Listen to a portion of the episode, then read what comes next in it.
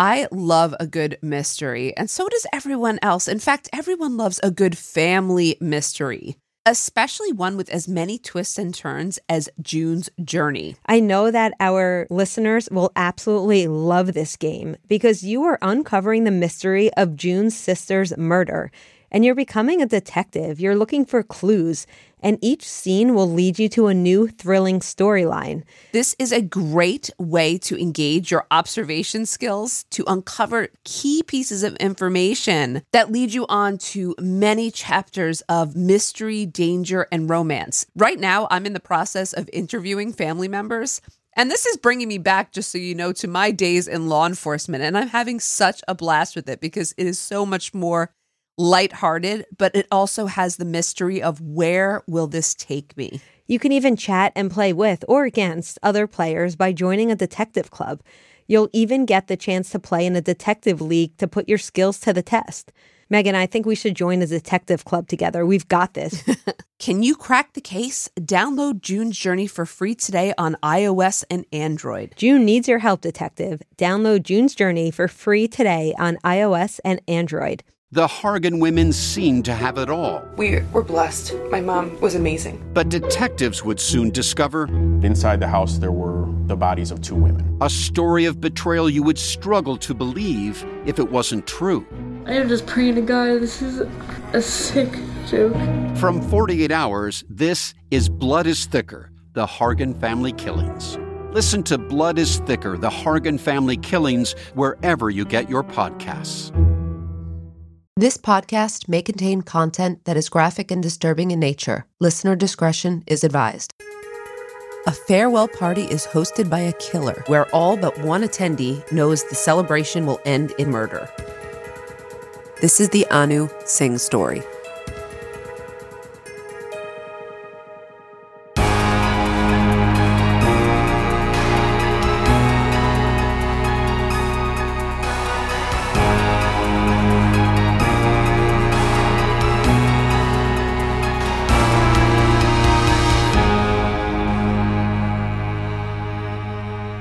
Morning, Amy. Morning, Megan. One more week. I know. We've been planning our weekend together. I can't wait to see you guys. I'm so happy you're coming to visit. I have lots of fun stuff for us to do, too, and the kids. I hope it'll be too warm to go skiing, because I'd much rather just go to the reptile farm. It's just been too warm to ski in general, so you're probably going to get your wish. Either way, we can't wait to see you in person and get to record in person and have just some fun together. Before I introduce today's case, Amy, I think you wanted to say a couple of things to the audience. Thanks, Megan. Sorry to hijack your episode here, but yeah, so we received a lot of feedback about one of our recent episodes, Christina Curlis. We always love your feedback, particularly from medical professionals listeners, especially when your comments point out something that we didn't think of, you know, because we always talk about this, Megan. We love learning new things. So we went through a lot of the information we received, and I would just like to clarify a few items that may not have been clear in the original episode. While it is true that in some cases, shaken baby syndrome is used to convict the innocent, it's important to recognize that abusive head trauma does occur. And I want to make that clear because abusive head trauma is the leading cause of traumatic death in children under 2. And when we have cases of abusive head trauma, debates related to the mechanisms and causation of injury are often transferred to the courtroom. As we've talked about in previous episodes, what the court considers scientific or scientific testimony is often very different than what the medical community would view as scientific. So the legal challenges that surround the term of shaken baby syndrome can sometimes distract from the more important questions of the safety of children and accountability. And I also want to thank the listeners for sending in feedback and the literature on this. We appreciate that you keep us learning. Yep. That's one of the great benefits of having such a wonderful audience. Now, today's case was suggested by one of our Australian listeners, Isabel. And when I began the research, I was perplexed at this offender. I was perplexed at this crime. And I had to know more. I absolutely fell down a rabbit hole on this one. So very special thanks to Isabel for alerting us to this case. And we hope that you enjoy the episode. Now let me introduce you all to Anu Singh. Anu was born in India in 1972 to parents who were both physicians. Her family moved to Sydney, Australia just a year later, where they settled down. Anu's father says she was a happy-go-lucky kid, but she also kind of clung to her mother's side. Anu did well in high school, and in 1991, she moved to Canberra to attend Australian National University, where she studied law and economics. Reportedly, though, she really struggled being away from home. She was very homesick and began obsessing about her weight, becoming concerningly thin, and she began using recreational drugs, which I know does happen with some college students, but I don't believe that it was in her character, so I think she was struggling being away. Anu was also described as being very extroverted, dominant, demanding, and had an intense need to be the center of attention in this time of her life. She withdrew from the university after only a year, and she went home, but she returned to her studies in 1992 when she was feeling better.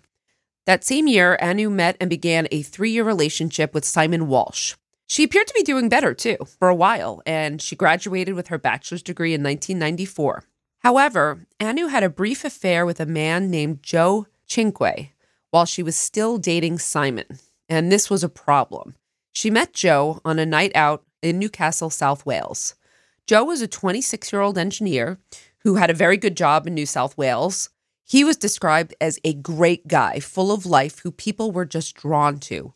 He was a good person who could converse with anyone, and he was very close with his parents, and he seemed to have a lot of friends. I think the chemistry was instant, and Joe seemed to adore Anu right from the start and wanted to please her. Now, remember, Anu was currently in a relationship at that time with Simon Walsh, but she was also seeing Joe on the side. Now, eventually, Simon found out, and he ended their relationship. And reportedly, Anu took the breakup very hard, like very, very traumatizing to her, even though it was her actions that precipitated the breakup. But Anu continued dating Joe, even though it was long distance. She was still living in Canberra and he was in New South Wales. According to Joe's parents, they didn't really like Anu. They didn't care for her from the start.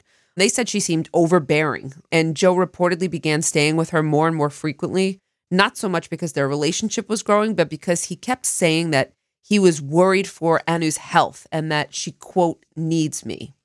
I'll cite the sources, obviously, but I also watched a documentary on this, and the parents said that they always had dinner together on Sunday night, I think around 6 o'clock, and so they said she would always call at like 6:15, knowing that that was their time, and so they were like, why can't she just call after dinner? And he would, kind of drop things for her. So I think that was just kind of an example of what they meant by overbearing. So this was a huge red flag, the whole, she needs me and kind of to be with her to the Cinques. But Joe really loved Anu, and eventually he moved in with her full time. And while the couple were reported to seem happy while they were out in public, only months after they moved in together, Anu's eating disorder from her college days returned and escalated.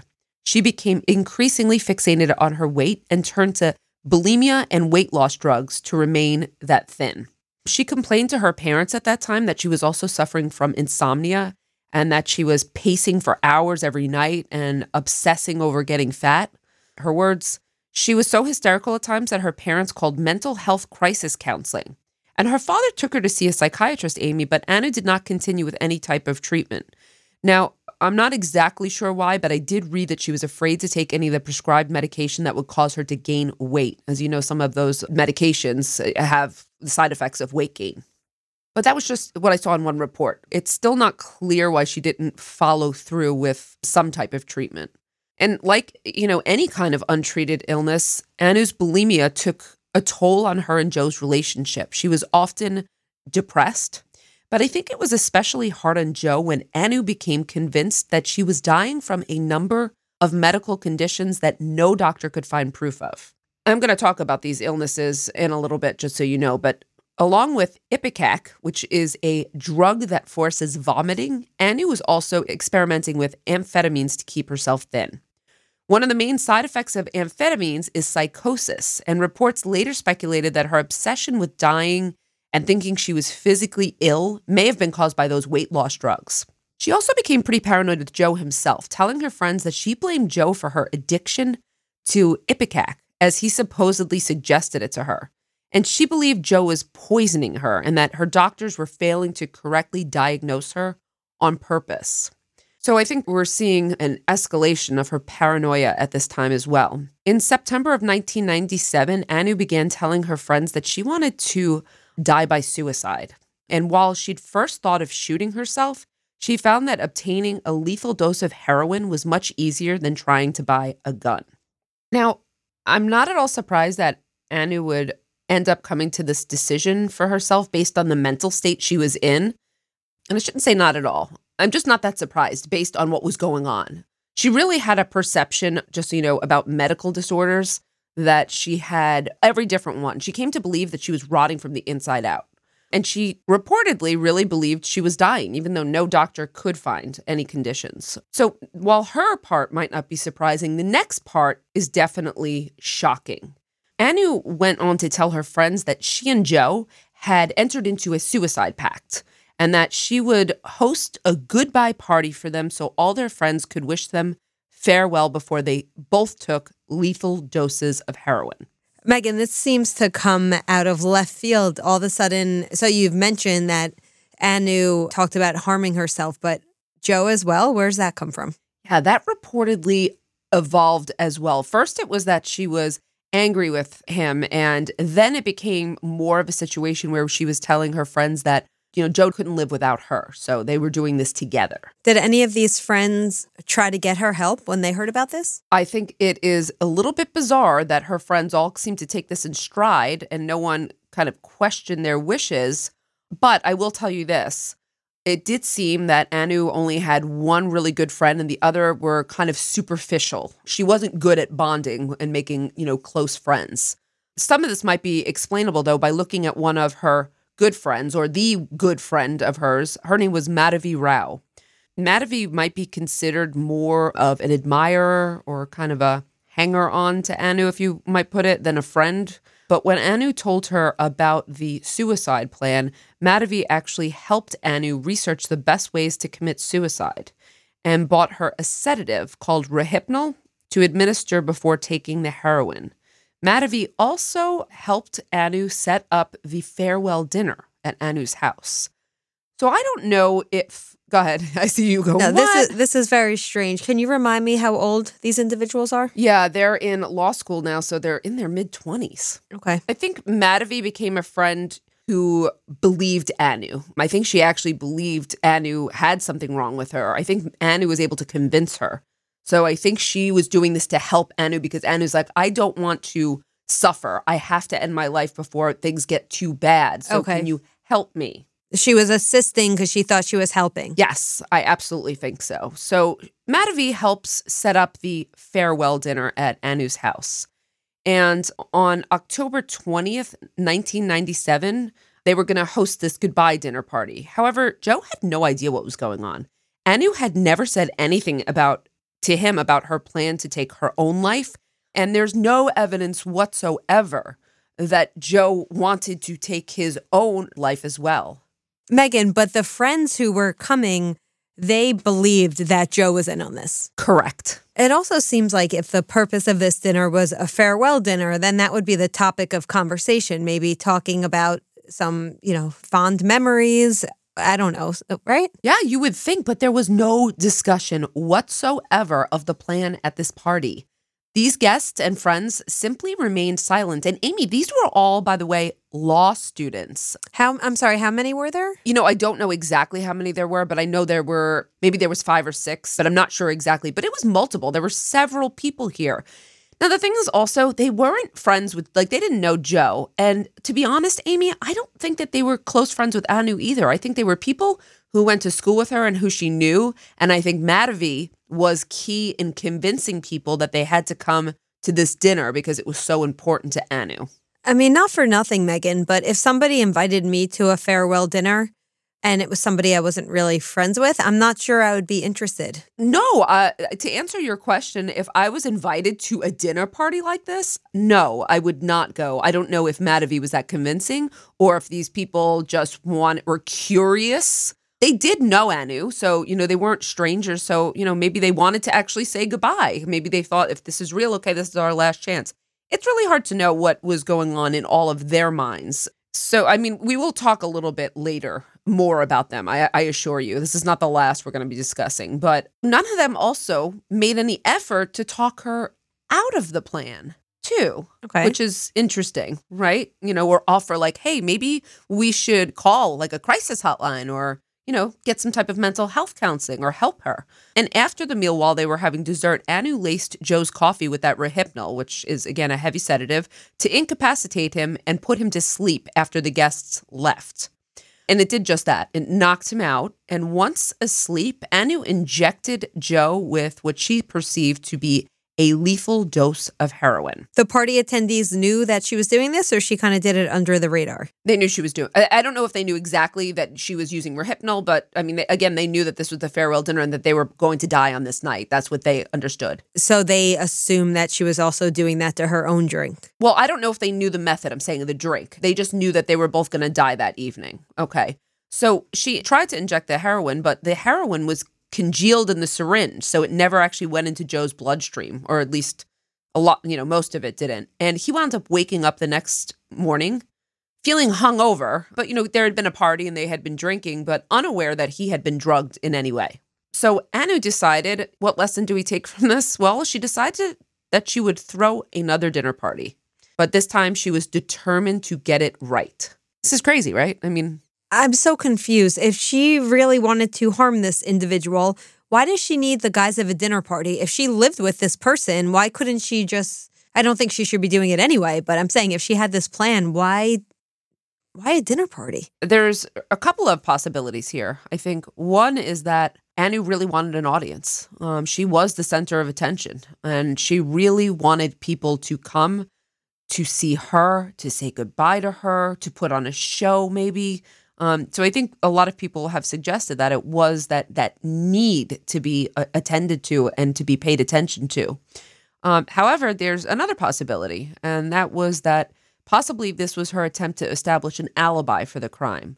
Now, what do I mean by the alibi? Well, to establish the fact that, you know, she and Joe were both depressed, and, you know, she had told people about it, and, you know, Joe was attending this party as well, so he must have known as well that this was going to happen. Both of these, I think, are possibilities, and maybe there's a possibility we don't know of because I, you know, couldn't determine exactly what Anu's point was. But you can decide at the end of the story, and our listeners should decide and share with us as well if they'd like. So 4 days later, on October 24th, 1997, she hosted another dinner party. I think different people came, maybe one or two of the same, but other people came to this party, I know. And, you know, it was kind of the same situation with her plan, except at the end of this party, she injected Joe with 2 heroin doses.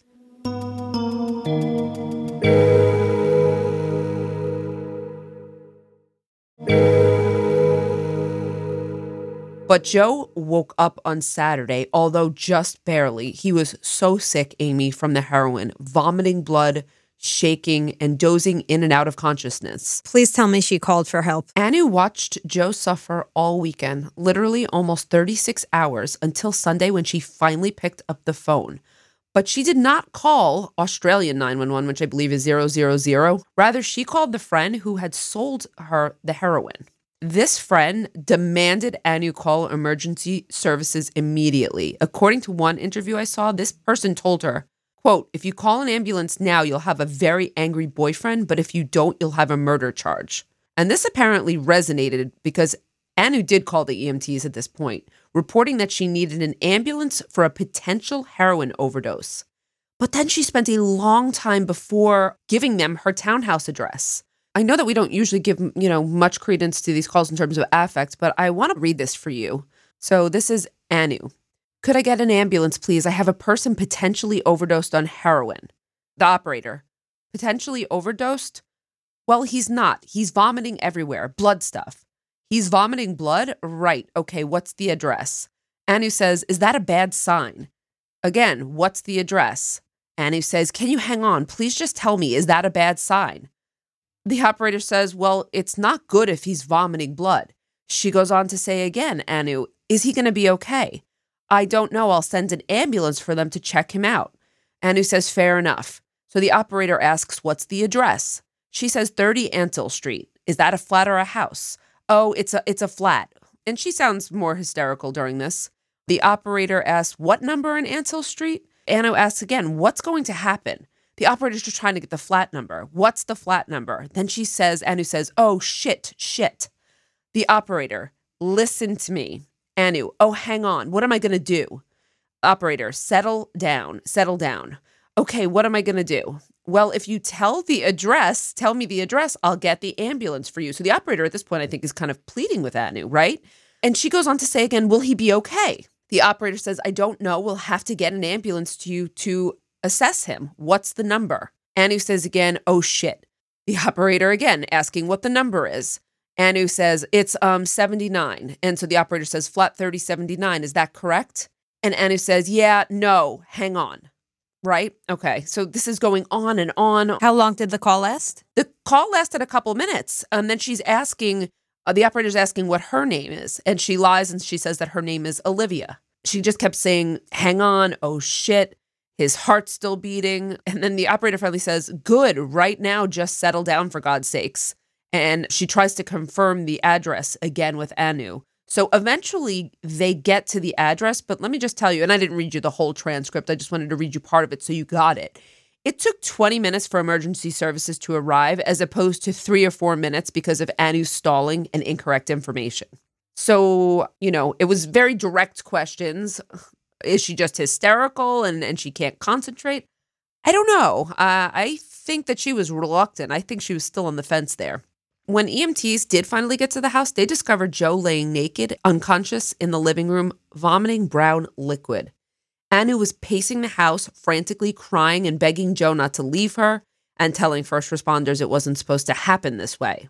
It was clear almost immediately that Joe was not going to make it, and he died an excruciating death on Sunday, October 26, that had really begun 36 hours before. That's unbelievable. Yeah, it is. It's unbelievable to think she watched him for that long. So sick, and she could have saved him. So Anu was brought to the police station for an interview. Detectives reported her as very nervous, restless, and at times hysterical. She told police about this so-called suicide pact, but when the police asked her why she was still alive, well, Anu didn't have a real answer for that question. Did she admit to giving him the drug, saying that he had wanted her to, or did she say he did it on his own accord? She initially said that he overdosed himself, but then admitted it. But okay. The initial story was that Joe had done it to himself. It seemed apparent pretty early on that this was, you know, no accident and he did not do this to himself. But the police also thought that Anu was hiding something because she said that she was responsible. She eventually admitted to doing this and telling them about this, again, suicide pact. But as the police further investigated, Madhavi Rao, remember that friend, was also implicated and charged with Joe Cinque's murder. Here's what happens. In October 1998, Madhavi and Anu have a joint trial, but a technicality ended the trial early. This was hard to find, but essentially what I read was that there was a key piece of evidence for which it was unclear if it was being used against Anu or Madhavi. And so the judge said that they had to have separate trials. This was not going to work. It just wasn't in the interest of fairness. It doesn't make sense why they would have tried them together anyway. It seems like, if anything, the friend was an accessory of some sort, right? But she didn't actually give the victim any of the drugs, did she? They were charging her with murder, same charges as well. Okay. Even if she didn't give him the drugs, she is an accessory and she could be charged the same way. I don't think it would be fair to give her the same charge as Anu. Yeah, I'm going to tell you about these separate trials anyway, so hold that thought, all right? The judge said they had to have separate trials. Both Madhavi and Anu elected to have a bench trial, so that means that just the judge would hear the case. Do you think this was a good move, Amy? Yes, I think so, because it's such a heinous crime that I don't think there's any way that they would have been able to convince a whole jury unanimously. You tell me after what you find out what happens. Anu did not testify on her own behalf, but her mental health became the focal point of the trial, for sure, in Anu's trial. She wasn't claiming insanity, was she? Her defense was they were trying for diminished responsibility due to the severe depression. So the mental health issue was center stage. The prosecution was charging her with premeditated murder, which her defense was prepared for. Remember, she researched ways, she purchased drugs, she planned these parties with Madhavi. There's a whole lot of planning that went into this. Again, the defense said yes, but she was not in her right mind when she was doing this. She was under, false impressions. And the judge accepted the defense's argument, agreeing that Anu was suffering from mental abnormalities, depression, an eating disorder, and a personality disorder. New South Wales Penal Code allows for a murder charge to be downgraded to manslaughter if a person can show that they suffer from a long-term psychological or mental health condition. And the judge accepted that Anu did. Mm-hmm. I would like to just throw in one mention here, though. One witness testified that Anu had previously stated that it wouldn't be hard to convince someone she was crazy if she needed to, though I don't know the context in which she made this statement. But certainly that didn't look so good for her. I'm sure there could have been a different situation in which she was applying that to. We really don't know, so I'm going to leave it at that. But those law students who attended the parties also testified at trial. And when asked why they didn't do anything, they didn't have very good answers. They said, we didn't know if she was really serious or it wasn't really our business to. This is their decision. But the police said that they found that these guests, I saw an interview, were really not the emotional types at all, almost to an extreme. Given the evidence on both sides, on April 23rd, 1999, Anu was found guilty of the lesser charge of manslaughter and sentenced to 10 years in prison with a non-parole period of 4 years. Wow. 4 years. And because she had time served while she was waiting for her trial, that time served would be in a remand center or a jail. She was only going to prison for 18 months before she would be eligible for parole. Wow. About 18 months. What did her friend get? Okay, yeah, you're dying to know about Madhavi, right?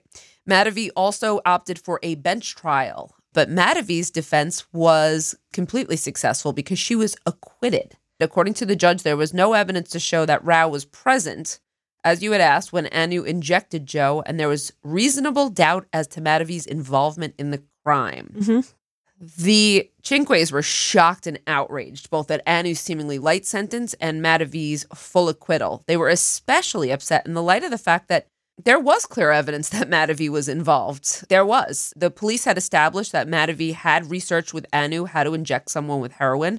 They'd gone to the library and done this research. She had been the one who purchased the Rohypnol. She was the person who organized both dinner parties where the participants believed that Joe and Anu were going to die afterwards. And I believe that she was also present for a little while after one of the dinner parties when Joe was sedated. So Is she the main organizer? Did she put the drugs in Joe's arm? No, but she was a participant. There wasn't that much doubt about the fact that she did have a role to play. Did either one of them testify at the other one's trial? No. I wonder if they were offered some lessened charge or immunity of some sort to do so. I don't believe they testified at each other's trials, but I'm not certain. But I will say that Anu took responsibility when she said that it wasn't Madhavi's fault. It was my fault. She took primary responsibility in that way. Okay, so, what's the aftermath? Where's Anu now? Because remember, she only had to serve a couple years. How long did she actually serve? 4 years. She was paroled. Yeah, she had good behavior. I am dying to know what she spent her time doing after she was released. I think you're going to find this real interesting. She earned her master's in criminology and finished her law degree in prison. She was working on her law degree at the university already. She went on to earn her PhD in 2012, in which she wrote her thesis on the pathways of female offenders in Australia. And she went on to self-publish a book on this topic. So is she a professor right now, or what is she doing? I don't know where she currently works. She was not a professor, though. She had trouble finding jobs. I believe she was, at some point, some type of researcher, but I don't know if she's a professor. She met her long-term boyfriend, Aaron Urbacher, in the Canberra jail where she was on trial, as he was also facing legal troubles. So when she was, awaiting her trial and when she was on trial, they were at a remand center. After the two finished their sentences, they moved to Sydney, Australia together. Anu was living a fairly quiet life until a book came out by Helen Garner called Joe Cinque's Consolation, in which Garner openly sided with the Cinque family that Anu should have been found guilty of murder and not manslaughter. So she gave a couple of interviews and she said, quote, "With hindsight, I can recognize what I was thinking and think, how could you even have thought that? For instance, paranoid thoughts. The delusion I was under that Joe was in some way to blame for everything that was going wrong in my life." Anu openly apologized to Joe's parents in these interviews and said that she would very much like the opportunity to speak with them. But Joe's parents have absolutely refused, publicly naming Anu as the devil and a monster who ruined their lives. Can't blame them for that. So she has shown remorse. You know, it's a good question. I only saw some tidbits. And yes, she says she was sorry, but it's qualified because she's saying, I am sorry, but here's what was happening in my life and this is why, which is probably true as well. However, it's just, I think it's, we always look for an apology that's just an apology. Yeah. I don't think there's any apology she could offer anyway that would satisfy the family. Do we know while she was incarcerated, was she receiving therapy and was she on medication for her mental health? I am going to assume so, but I don't know for certain that that's true. But I definitely think that she was. I almost could swear that I read something about that to this effect as well. All right, let's talk about Anu, because she's a very complex offender. There's so many issues here. First of all, she suffered from bulimia, one of the symptoms of which is distorted self-image, which is classified as a delusion in itself. So you might argue that she was delusional, right, to some extent, and maybe just by looking at that piece. She was also diagnosed with borderline personality disorder, which presents in her fear of abandonment, thoughts of suicide, and I'd say intense mood swings that she had. And then she came to believe that Joe was the reason she was so sick, which was untrue. But I think that's how she justified taking his life. What does that sound like to you, the justification? Yeah, neutralization theory, denial of injury, denial of responsibility, denial of victim because she believed it was justified in the sense that he was harming her. So then therefore she could harm him. Exactly. Neutralizing or allowing her not to feel guilty because, you know, Joe was doing this to her. Do you have any other suggestions on how we could explain Anu's behavior? I think this one relies heavily on psychological explanations. She said from the start she was going to take her own life. Why do you think she didn't take her life? Could we look to a personality disorder or any type of, you know, suggestion for that as well? I don't think she was ever planning on taking her own life. I think she just wanted attention. It's possible. I think she wanted the attention. So that could be a symptom of borderline. It could be that she couldn't take her life because she had narcissism, because other people, she's been diagnosed, and I mean, not officially diagnosed, but I think that there's reports have said that she had traits of antisocial personality, narcissistic personality, borderline, and histrionic personality. So it's almost like the perfect storm. So with, you know, a personality disorder or having even more than one personality disorder and then having bulimia, this distorted self-image, becoming delusional because of, I think this is also biological theory, because if the weight pills that she was taking were also forcing her to become somewhat delusional or psychotic, that implicates, you know, a biological cause here as well. So I think it was almost like the perfect storm here. What about the people who watched, though, Amy? The people who watched at these parties? Might this be an example of the bystander effect? Well, the bystander effect, for anyone who doesn't know, the greater number of people who are involved or witness, you know, some type of emergency, don't intervene to try to help the person. There wasn't an immediate situation. They just heard this was going to be happening. So I think the bystander effect would apply more if they saw Joe in distress and didn't do anything. I mean, that's possible. But isn't Anu in distress if she's going to be taking her own life? Aren't they both in distress if they're, you know, going to be taking their lives? I don't know. It could be the bystander effect. Why does this happen anyway? Just really briefly about the bystander effect. It, you know, people might not want to get involved because they assume that someone else will act. And this is called a diffusion of responsibility. Maybe they also didn't take it seriously. That's possible. It's possible that they thought Anu was, you know, kind of dramatic by nature. They didn't take it seriously. They're reading the social cues of others as well. So if, you know, no one else is taking it seriously, why should I, right?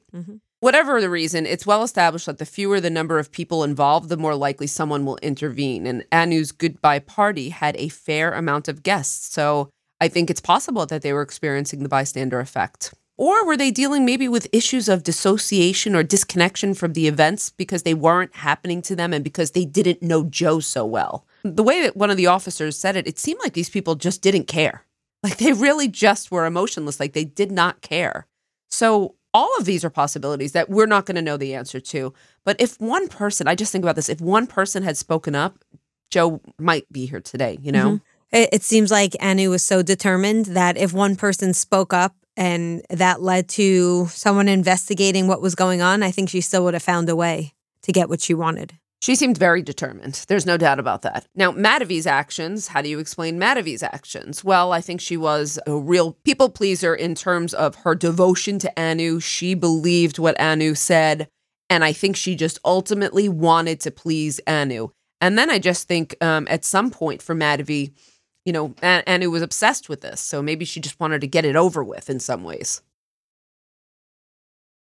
It's hard to know how culpable she is. True. Because it's more understandable if she believed that Anu was in severe pain, she had a terminal illness, and, you know, she wanted to help her maybe die peacefully. Mm-hmm. Yeah.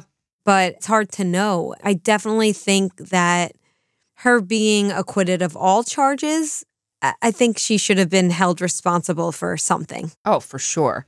I think that Madhavi should have been held responsible, maybe not to the same extent as Anu, but look at Anu's sentence, okay? So I would say you're right. Madhavi Rao was at least an accessory to murder, as you said, at the very least, okay?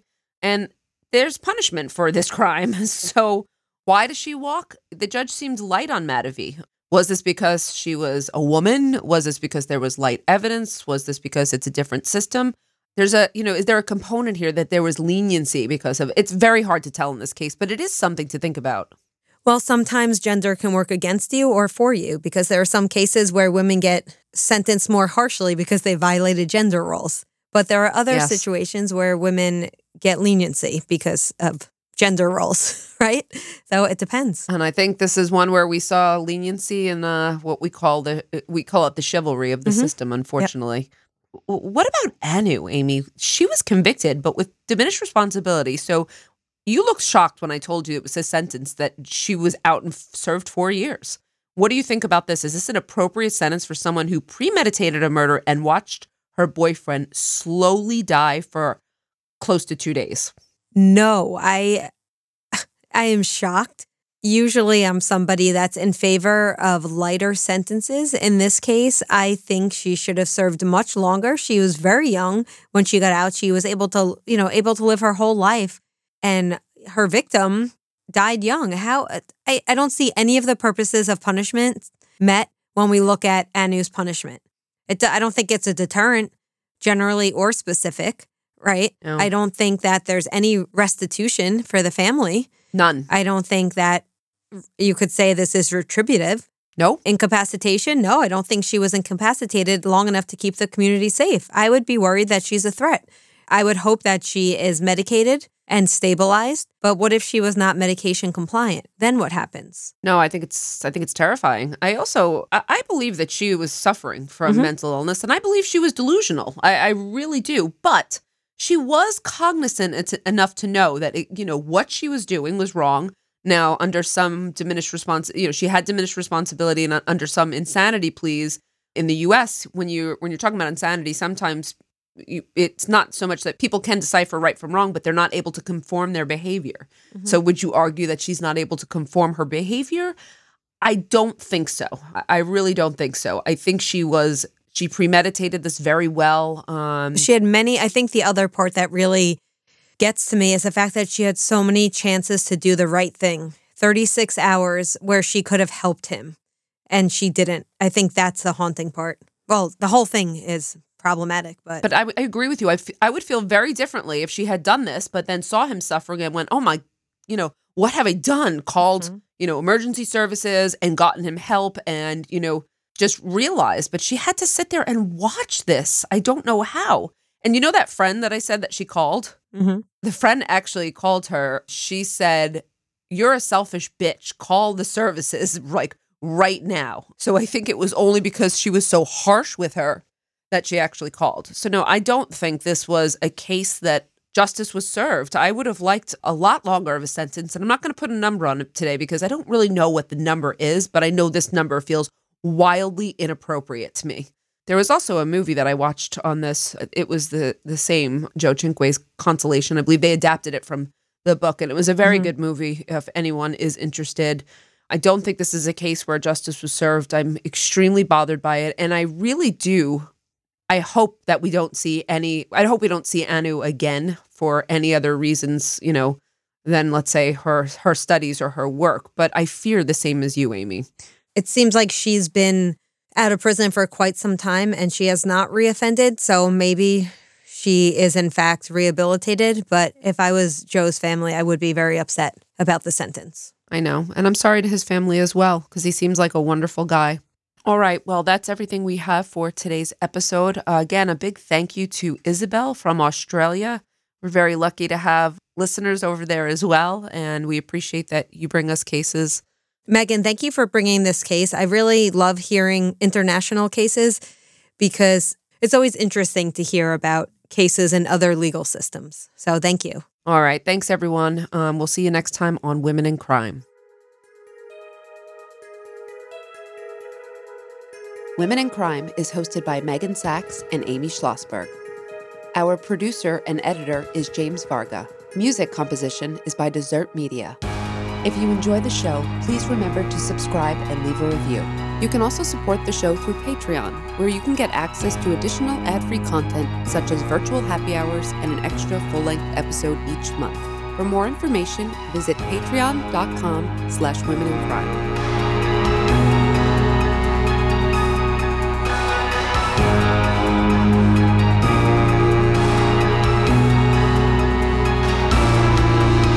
Sources for today's episode include an episode of Crimes That Shook Australia, Nzherald.co.nz, The Sydney Morning Herald, The Daily Telegraph, citing a chapter from Libby Jane Charleston's book, Fatal Females, titled Bright Young Things, and The Canberra Times. Seeking the truth never gets old. Introducing June's Journey, the free-to-play mobile game that will immerse you in a thrilling murder mystery. Join June Parker as she uncovers hidden objects and clues to solve her sister's death in a beautifully illustrated world set in the roaring 20s.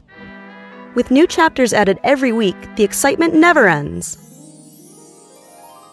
Download June's Journey now on your Android or iOS device, or play on PC through Facebook Games.